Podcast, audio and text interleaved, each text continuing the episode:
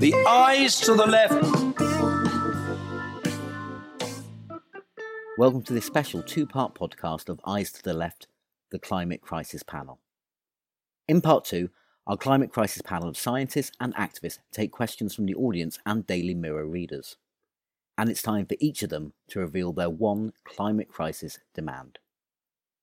OK, let's open it to the floor. Who's got a question? OK, there's a gentleman here. Direct it if you will. Other than that, we'll pass it around. It's just for everyone. My name is Ivan D'Ambrose. I work in sustainability. Thank you very much for your comments. But everything you're saying is very much on the tragedy of the effects of climate change, and I'm not denying it, and punishment that will come from actions that we have to take. Essentially, you are just presenting it as something extremely bad that is going to happen, and the fact that in the end I will be punished because I will have to reduce my flights, I will have to eat less meat, and so on. From a marketing point of view, I believe that working in sustainability, we should really try to represent it. Instead of saying tragedy, tragedy, tragedy, let's try to shift it in a way of we can do better, which is going to be good for everyone. Instead of talking about punishment, punishment, punishment, we try new ways that, for example, will improve your fitness. So whatever we are saying is correct, but the way we are presenting it will just create denial. Yeah, I just want to say thank you for raising that. I couldn't agree more. And I think what we've been doing here, I think, is making sure that people know the truth in order for there to be impetus to act. But I couldn't agree more that actually what we're moving towards is, I think, on all levels, a far better, far happier and far healthier society. I mean, if you look at it, loneliness is one of the biggest problems that we have in Western society today. Loneliness, stress, anxiety, suicide is the biggest killer of men under the age of 40. There are so much mental health challenges, and a lot of that has been put down to these fragmented, isolated lifestyles that we live in. We've lost communities, we've lost the community vibe, and actually you're absolutely right. I think what we really need to be presenting is what a beautiful society we could be moving towards if we actually become different, sustainable in a different way. We create communities that are not so isolated and fragmented, which necessarily is going to be the case if we travel less or if we rely less on certain technologies.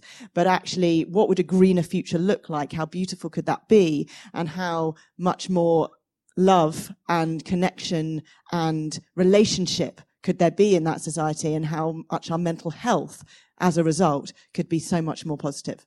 That's my take on that.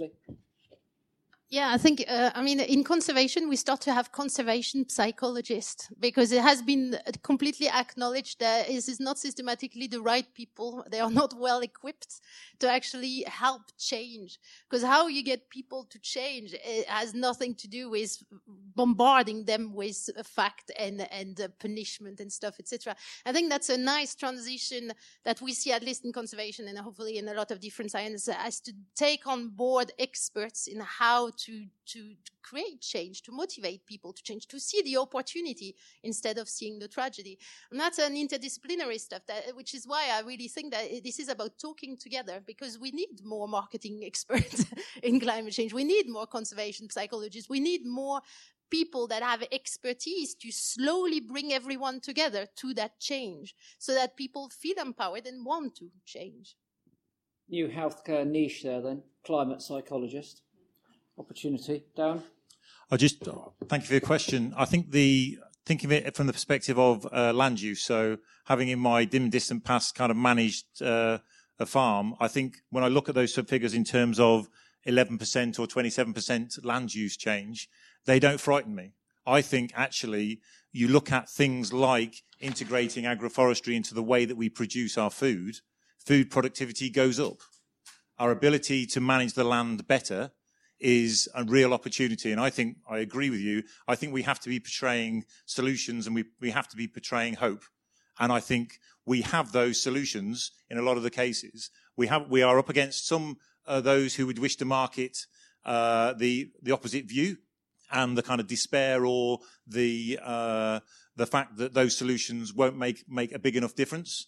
I kind of challenge them on that. I think actually shifting land use, which makes better use of that land, which captures more carbon, produces more food, gets better animal welfare, and all of those various other things I've mentioned previously, I think is a realistic solution, both in the UK, for which we can then show leadership on a global scale, but also then when you take it to places where things like trees are increasing the productive capacity in Africa for people to be able to feed themselves. Fundamentally, they are solutions that we have in our back pocket. And my biggest frustration is if somebody had come to me yesterday and said, I've invented this thing that does all of these things and it's a tree and nobody's ever heard of it, people would be falling over themselves to invest in something which was a massive climate change success. And unfortunately, we've had it for far too long and people have lost sight of the value that it gives us. Okay, next question. Okay, gentlemen over here. Hi, how you doing? Fergal McEntee from, actually, I'm an Extinction Rebellion engineers, Greenpeace, Friends of the Earth. Woodland Trust. My girlfriend's in the Woodland Trust. I'm a renewable engineer and have been for a long time, and I had to stop working in this country because the oil and gas industry in this country gets huge subsidies, and it gets more subsidies than the renewables, and it's such an unfair playing field that we got. And oil and gas is booming. The amount of money that they're investing in oil technology is unbelievable, and we're in this climate crisis at the moment, and the scale of engineering solutions that we need to do to retrofit like over 20 million properties in this country is huge. We need to rip up all the roads, we need to put in district heating systems, we need to put in heat pumps. And then when it comes to carbon capture and storage, we've got technology that doesn't even exist. And you look at it from an engineering point of view, and we need to be having these conversations now. We're up against the likes of the BBC, who don't even properly report what's actually going on. So we need to try and clean up the UK, and I suppose it's to Doug and Tamsin areas of expertise in this, but we need help to actually get this done. Yeah, Doug, tell us about the scale of those. Do you want to start? Tell us about the scale of those subsidies. Let's put that in some sort of context then. Well, we're talking about billions, and this is tens of billions, and this has been reported repeatedly by the International Energy Authority, and internationally governments have pledged to reduce these subsidies, but failed to do so largely. But this gets back to an earlier question where I want to add on to what Emily was saying, whereas, Chris, you asked, this is going to cost a lot of money, isn't it? And Emily rightfully said, well, the costs of climate change far outweigh anything you might spend here. But we're wasting money on the wrong things. So you're right, oil and gas subsidies are one example of that. We're spending £90 billion on HS2, a train line that in its own figures show we won't save any carbon dioxide.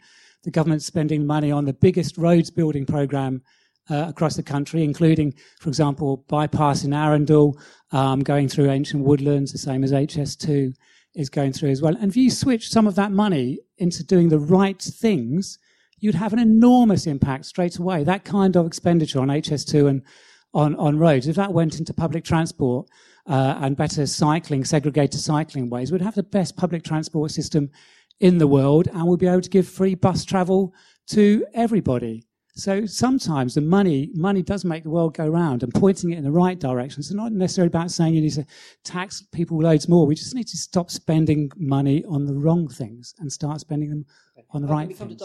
Doug, can you tell me, because I genuinely don't understand, why one of the most lucrative and profitable industries in the world, i.e. the petrochemical industries, need subsidy of any kind? Well, they don't.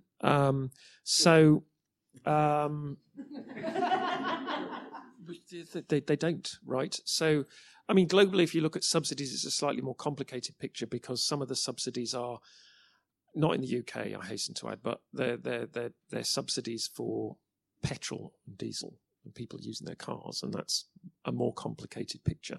It is not complicated in the UK. We have principally tax benefits that work for oil and gas extraction.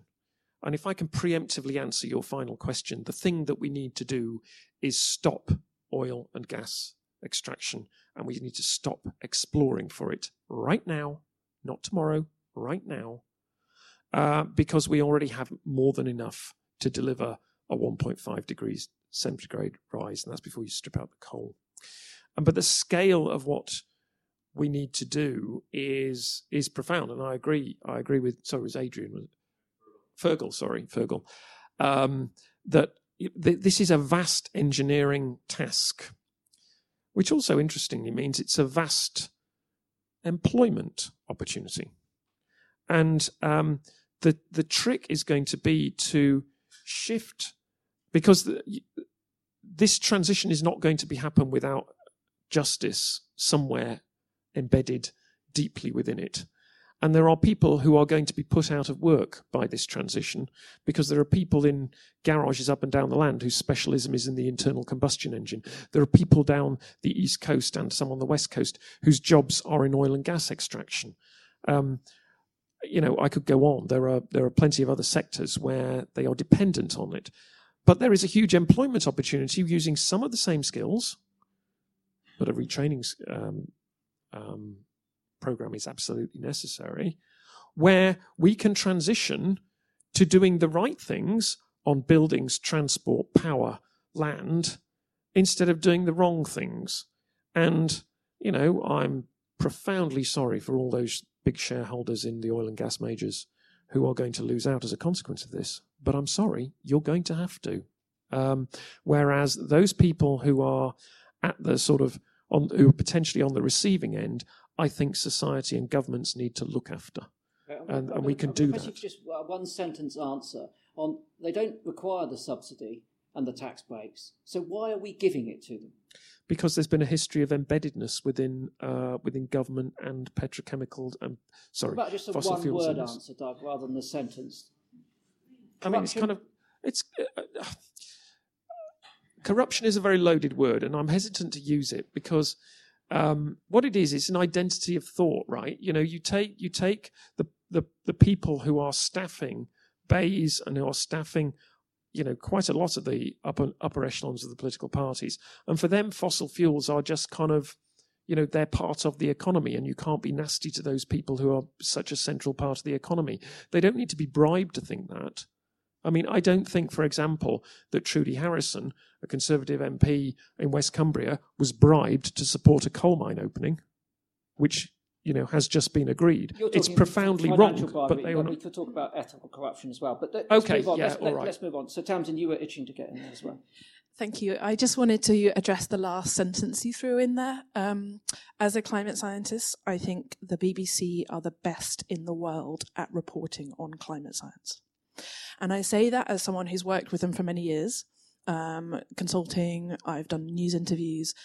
The last time the BBC asked me for an interview to cover climate change or air pollution was about the time I was leaving the house for this event. The time before that was, I think, Thursday. The time before that, I think, was Monday. The BBC Science Department, who make programmes about climate change, there are 3 BBC Science presenters in this room, work intensely hard to make sure that the evidence is accurately presented. Now, I admit that there was a 13-year gap between specialist BBC One programmes about climate change, between Attenborough's 2006 programme and the one this year. That's a slightly separate issue, and I still think the BBC were doing better than anyone else. But I think we have to absolutely nip in the bud any idea that the BBC are not trying to cover this. I was invited on a panel recently where they had all the staff come in and learn what net zero meant. They had Chris Stark from the Committee on Climate Change and me and various other climate scientists talking about it. They are working very hard to get this right. I listen to climate stories on the Today programme every other day now. Part of the reason I don't sleep at night is because I can't escape my job because it's on Radio 4 every other programme. So I think we have to be really careful about being paranoid about the media in that sense. Okay. I was going to go to that gentleman there. I see you over there, but let's go to this one first. The gentleman in the back. Yeah, very simple one. What's your take on overpopulation? What's the take on human population? Overpopulation. I tell you what... I'm going to actually say we're not going to answer that question because we could just go way off topic here. And I could also say, as a BBC science presenter, I've just made a programme about it and it'll be coming out later in the year. But let's try and stick... I know that obviously it's interrelated, but let's just try and stick solely to the climate here. Otherwise, we could go off at a way tangent. OK. Does fast fashion affect climate change, and how so? And if you're on a low income, how can you make changes to stop climate change when you can't afford more sustainable fashion? Okay, go on. I'd like to just answer the first part. I'm sure people here are far more qualified actually to answer it than me, but only because I've literally just been researching it for my own understanding of it. Basically, fast fashion and anything that we consume or use that isn't made in a sort of carbon neutral way, in the sense that isn't made sustainably, is a way of actually outsourcing our carbon emissions to something that's called embedded emissions. So embedded emissions is this phrase that's bandied around, which is about the fact that stuff that we eat, drink, wear, wash our clothes in, use as a toaster, whatever, has at some point used carbon dioxide emitting fossil fuels in the manufacture of those products. And what's even worse is that a lot of those products, if they are then imported into the UK, there is a huge amount of fossil fuel use and therefore carbon dioxide emissions from the import methods, which are more often than not flights. So it sort of brings me back to the last question, which I kind of wanted to address, but it actually is part of the same thing, is that a recent report came out to show that of all the G7 countries, so of all the sort of really the big emitters, the UK has the highest amount of imported carbon dioxide emissions. In other words, embedded within the food, drink products that we use. So fast fashion is a particular culprit of clothes that are made far away in ways that are releasing huge amounts of carbon dioxide emissions that have to then be flown into this country. And more to the point, they're sold cheaply because they're not made particularly high quality. Therefore, you have to get rid of them, buy new ones, or they're made in a way that is designed for us to want to need to get rid of them because they're not high quality, and designed in a way where they meet a certain fashion market, and then within a few months they're out of fashion and we have to buy more. So there are many reasons why fast fashion is particularly damaging, and it feeds into this narrative, which I hear a lot as someone who is constantly up against climate deniers or up on media interviews. The question I often get asked is, oh, but you know, the UK only produces 1.5% of the carbon emissions globally. Now, this is true as far as I'm aware.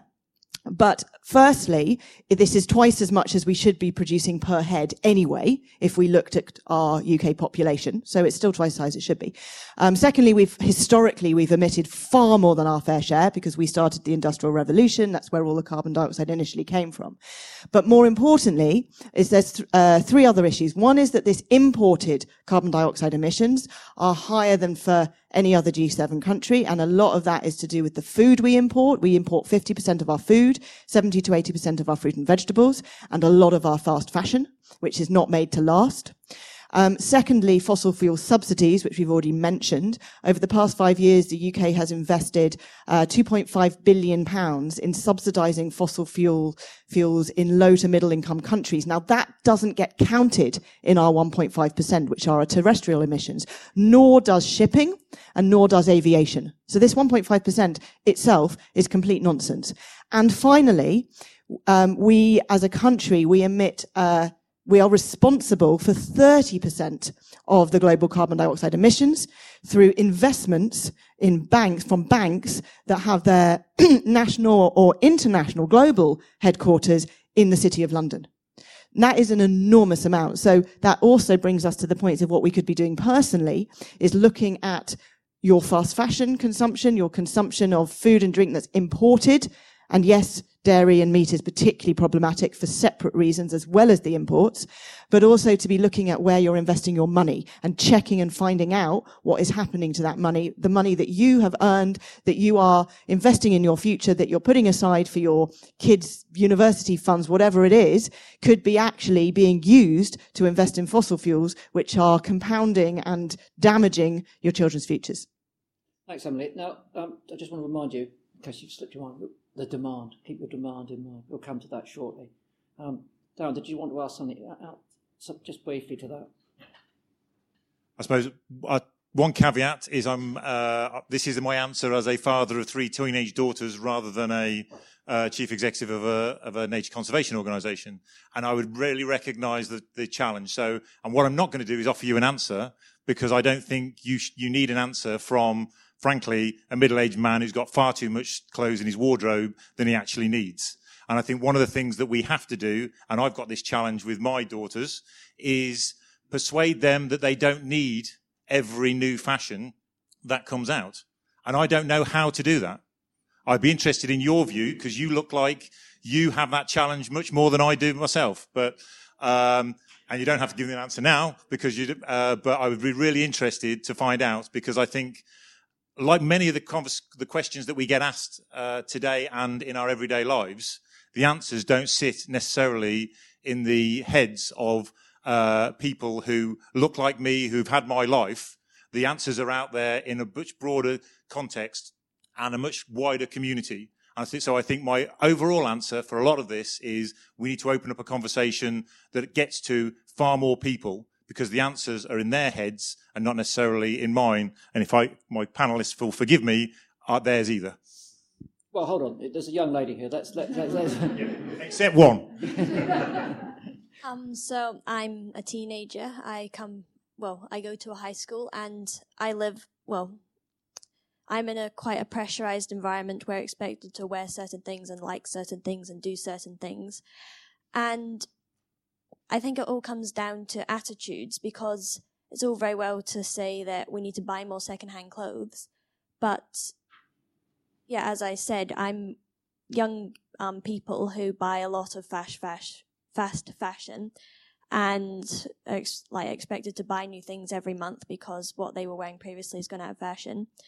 It's very difficult to step out of line and not fall into that fast fashion cycle. So personally, I try to only buy secondhand clothes now, but that is still quite difficult when, yes, as I said again, that we're expected to wear certain things and wear things that are in fashion at that time.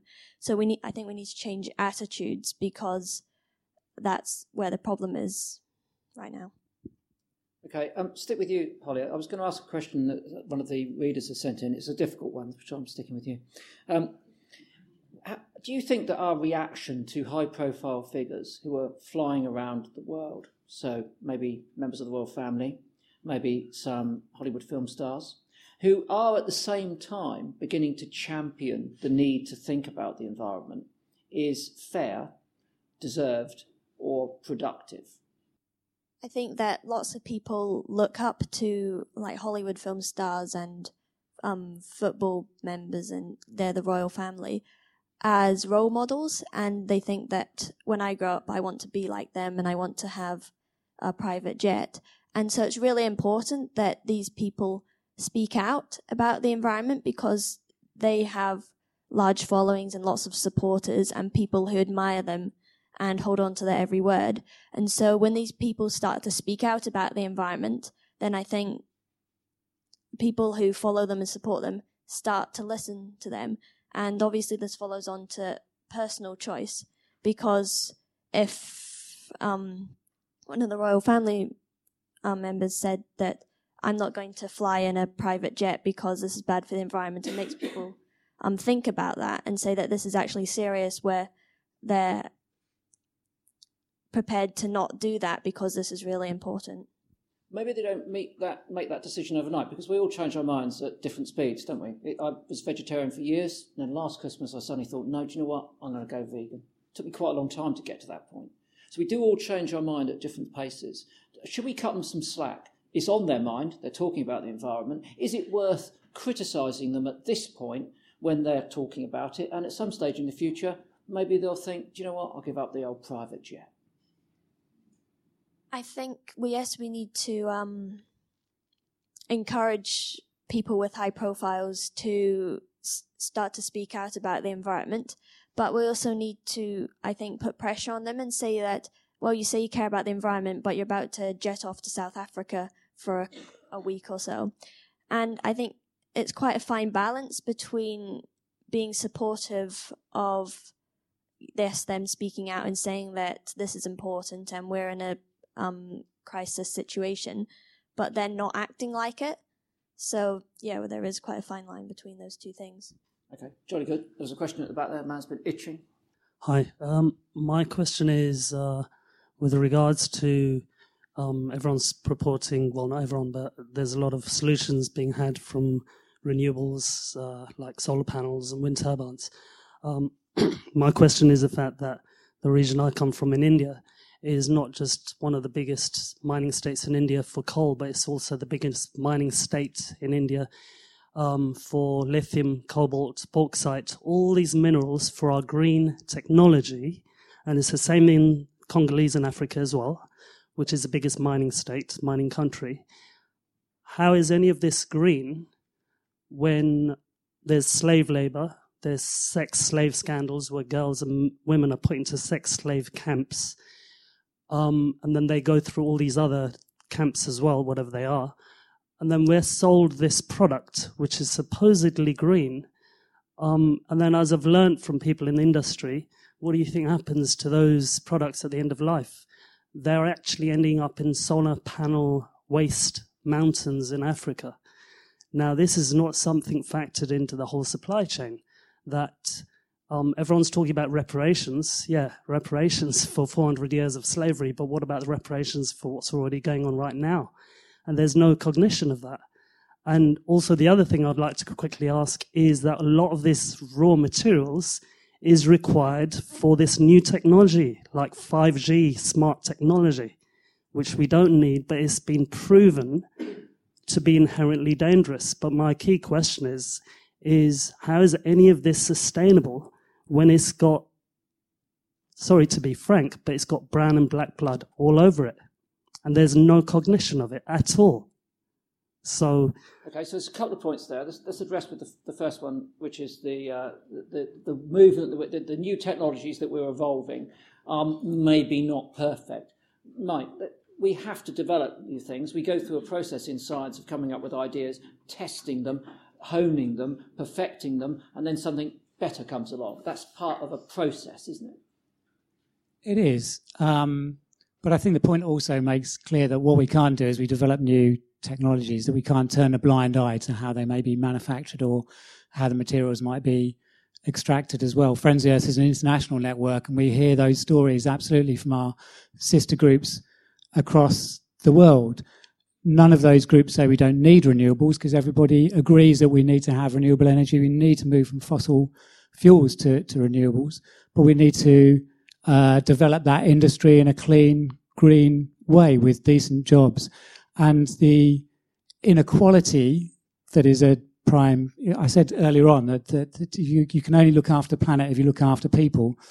And that's absolutely true here. You can't have exploitative industries to produce something that is then given a green badge without any questions around it. We need to make those products in a clean, green way, and we need to reduce the inequality across the world that leads to those types of circumstances happening. The truth is, whatever we make will have an impact somewhere, so that's also another reason for saying we need to be much more efficient in what we do, less of a throwaway society, much more energy efficient, because while we need a lot more renewable power, we can reduce the amount we need by making sure we use energy much more efficiently as well. But yeah, we can't close our eyes to some of these impacts around the world, nor should we, but we can't also at the same time deny the need for much more renewable energy.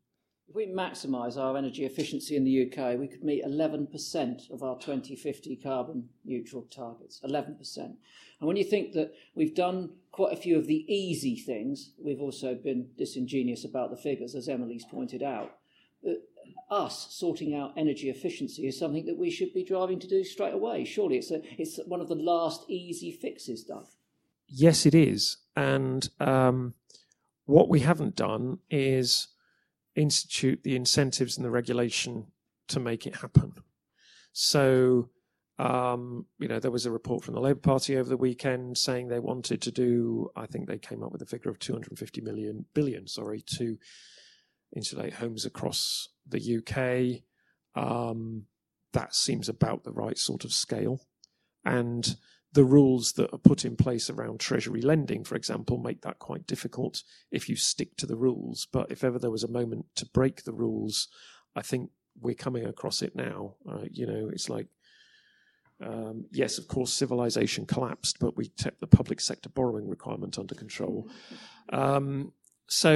So there are a lot of things that can be done. I mean, one of the most effective climate policies there has been, period, in the UK, has been the EU. I mean, the EU red tape, actually.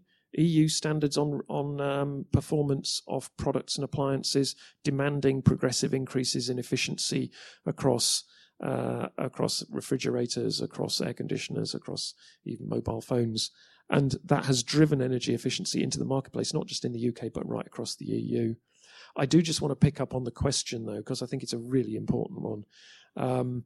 Because saying, we're extracting all these, or the green economy of the future needs to extract all these metals in order to deliver on the promise. Is it green at the moment? No, it absolutely is not. And, we're actually very aware of it. So we're hoping to publish something with Amnesty probably next year now about the terms and conditions of lithium, cobalt, nickel and other metals extraction. Because at the moment, just like with the waste solar panels, we're expecting the same system that delivered fossil fuel subsidies, but also abandoned oil rigs in the North Sea, leaking oil oil wells that were abandoned, not to say oil spills. We're expecting the same system that produced all that to produce clean, renewable energy at both ends. And it won't unless there is a much better level of oversight from those people who are looking after the public interest in doing so. Now, that presents profound problems and difficulties when you're talking about somewhere like the Congo, where government isn't what it could be, let's put it mildly. But it doesn't mean that the transition shouldn't take place. It means that we have to be much better at it than we've been with some of the stuff we've dealt with before. Okay. Emily, briefly then, and we've got time for one more question. Yeah, I just want to make a brief point about that as well, because we're talking about the fact that it might not be as green as it could be, and it also might, well, it is sort of morally reprehensible in the way that you've indicated. But also, sorry to be bearer of bad news, but we should also be aware that, for example, electric cars, which a lot of this mining is for lithium, for the batteries, for electric cars, that's the big new craze of, if we get electric cars, then it's all going to be okay. But actually, if you actually look at the carbon emissions, and if you look at what I mentioned before about embedded carbon emissions, so the carbon dioxide that is released as it, in the process of making those cars in the first place, if you average this out over the lifetime of a typical electric car and compare it to a current normal petrol car, actually we're still looking at kind of around 50% of the carbon emissions of a normal car. So that's only a 50% reduction. Okay, it's half, but that's nonsense if we're putting all of our energy in this and we're emotional energy in it and saying, okay, it's going to be the future, then actually it kind of evens itself out after if we've got twice as many cars, then it's just the same problem as we've got at the moment. So we just need to be very careful about looking at this as a sort of silver bullet. Plus, people have been mentioning air pollution, which is another huge impact of fossil fuel production. As has been mentioned before, 80 people every day in the UK die from air pollution. We are at levels of air pollution in the UK that are actually illegal, and we've been taken to court in, I believe, in Europe for this, as the UK. And actually, studies have shown that electric cars are not actually going to reduce pollutants, what so-called particulates, which are the stuff that goes in the air that causes air pollution toxicity, by very much at all, possibly only by about 30%, because a lot of the air pollution from cars is actually wear and tear on tyres and use of brakes and wear and tear of road surfaces. So electric cars are not a magic bullet. And I think, as we've talked about before with kind of saying, if I recycle or I don't eat meat, I can kind of not worry about it. It's the same about electric cars. If we kind of say, we're doing this and we've got green technologies, we've got a huge moral issue with the people in the mines who are mining for lithium, but also we're not actually addressing the problem nearly, in fact, even fractionally as much as we should be. Okay, time for one last question. There's a gentleman there in the hat.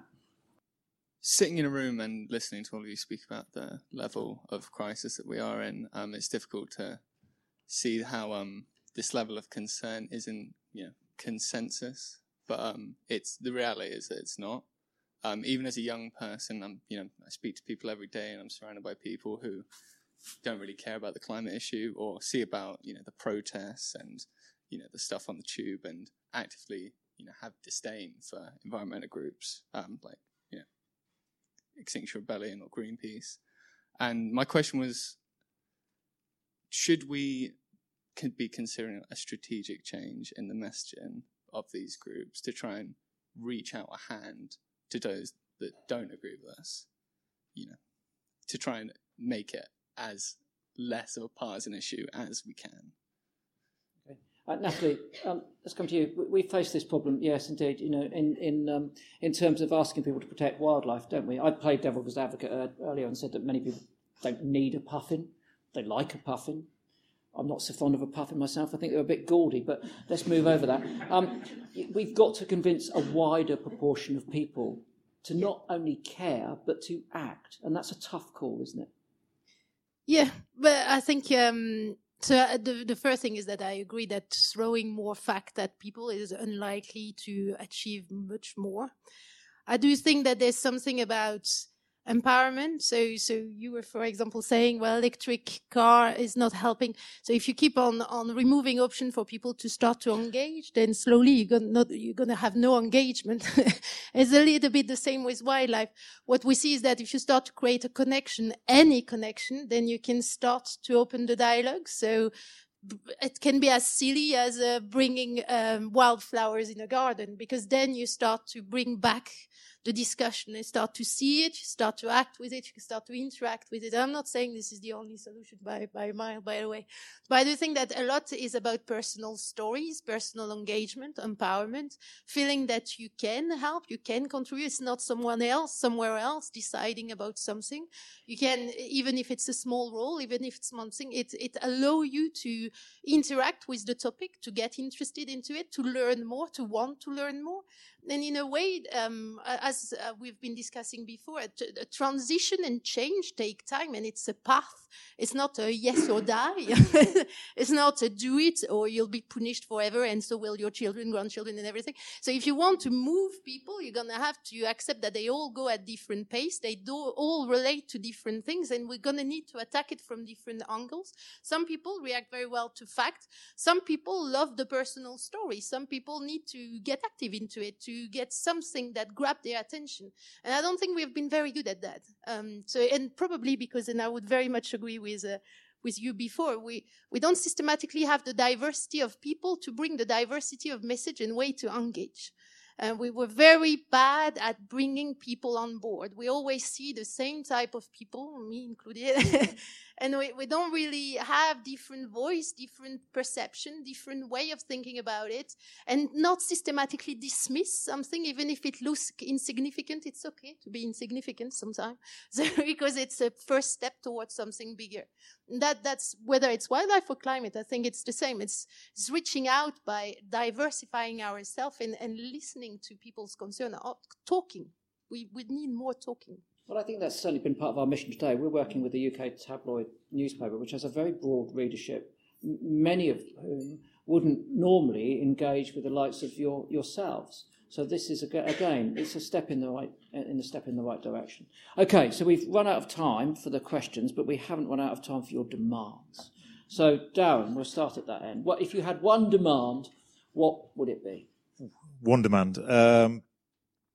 So if it was one demand, I would say the biggest change we could do is tomorrow is put a realistic price on carbon, because then what it would do would make for better choices. So better choices for how we manage our land, how businesses are managed, how people live their lives. And I think what we would also do is we would shift directly towards that 11% energy efficiency much more quickly, and we've moved towards the 34% food waste removal much more quickly. So we would end up in a scenario where we reward people for doing things that lock up carbon, and we give a realistic price for those businesses or industries that are actively emitting carbon. Okay, well, that was three demands, but we'll let you off because they were all pretty good ones. Mike? So mine would be that the next Chancellor Exchequer, who I guess we'll know in just over a month's time, has 12 months to spend money on the right things rather than the wrong things, otherwise they lose their job. Good. Holly?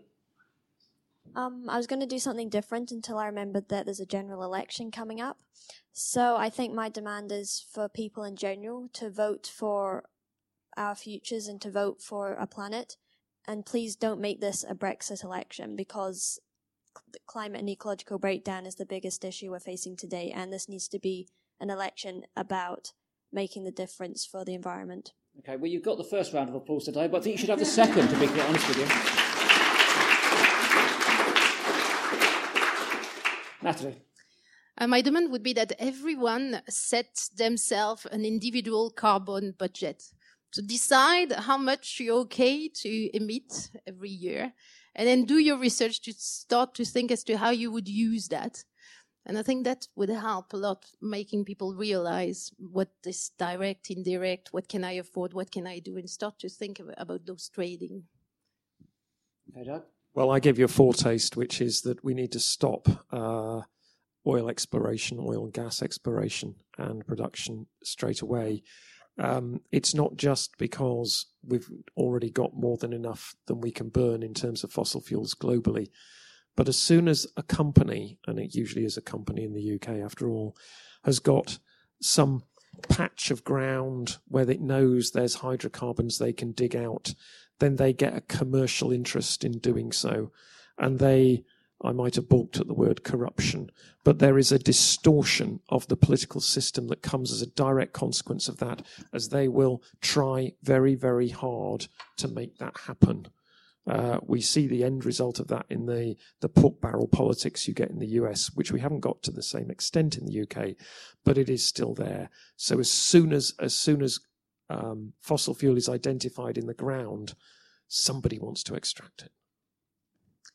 So my one demand would be that the government and the media listen to the scientists and tell the absolute truth about the climate and ecological emergency, just how bad it is and just how fast we need to act to prevent catastrophe. I would ask that you don't despair. Climate change is not something that is won or lost. It's not a binary. It's not something where we do absolutely everything and everything's fine, or we do nothing and everything is awful and the whole of society collapses and billions die. It will be somewhere between the two. And we have to both accept the changes that will happen in the climate and the changes that are happening in our society, and know that it's a spectrum and it's a gradient and it's a block of stone that sits in front of us that we chip away at. And we have the tools to chip away at it. And we keep chipping. And every year and every 6 months and every 3 months, the predictions at the climateactiontracker.org website go down for what we think global mean temperature will be in the future. And that's because we are putting in place more and more policies. We are chipping away. So it's not won or lost. It's something that is worked on probably for the rest of our lives. Thank you very much. Well, that brings our panel discussion to a close. I think we've had the truth. We've had some profound truths, actually. We've had some good ideas, and we've had some poignant moments. So I think they all deserve a round of applause.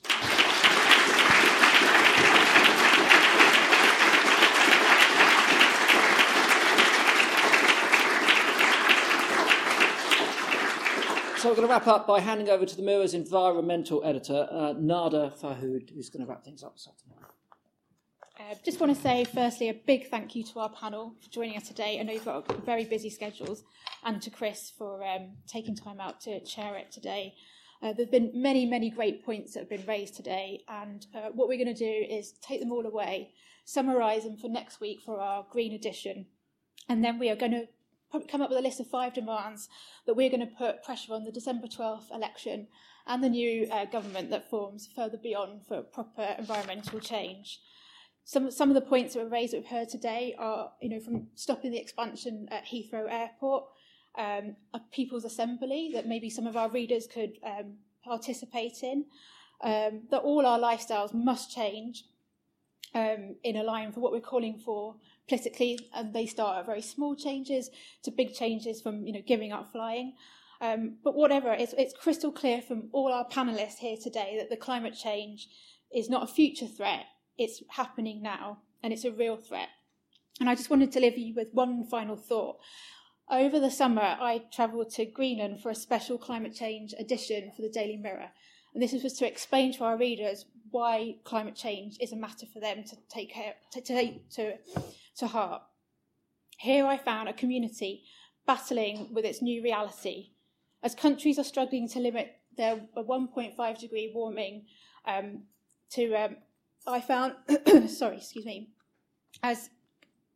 As countries struggle to limit overall warming to 1.5 degrees Celsius, Arctic residents here are already experiencing temperature rises way higher than this in less than one generation. After Europe baked in record temperature heat waves in August, this most northerly town in Greenland is experiencing 22 degrees, resulting in record ice melt. I found kids swimming in the sea, locals wearing T-shirts that 10 years ago it was unheard of in August. Hunters are now working in supermarkets, families are struggling to afford to eat, houses are being pulled down, and so this is the effects of the climate change that is happening now. I'm telling you this story because on this trip that I realised the effects of global warming are simply not equal. What is happening here, what we're pushing out with fossil fuels, is having a devastating impact thousands of miles away on a community that can't control. And so why it's important for us to, at the Mirror, to keep explaining to our readers, and with all your help, and your help here today, that the climate change is everybody's issue, and this is why we need to be engaged to make these changes. So big thank you for the audience for participating today as well, and big thanks to you guys. Thank you.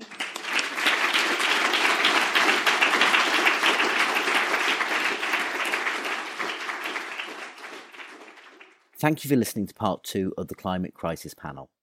You can follow the coverage of our climate issue on social media by searching #MirrorClimateCrisis.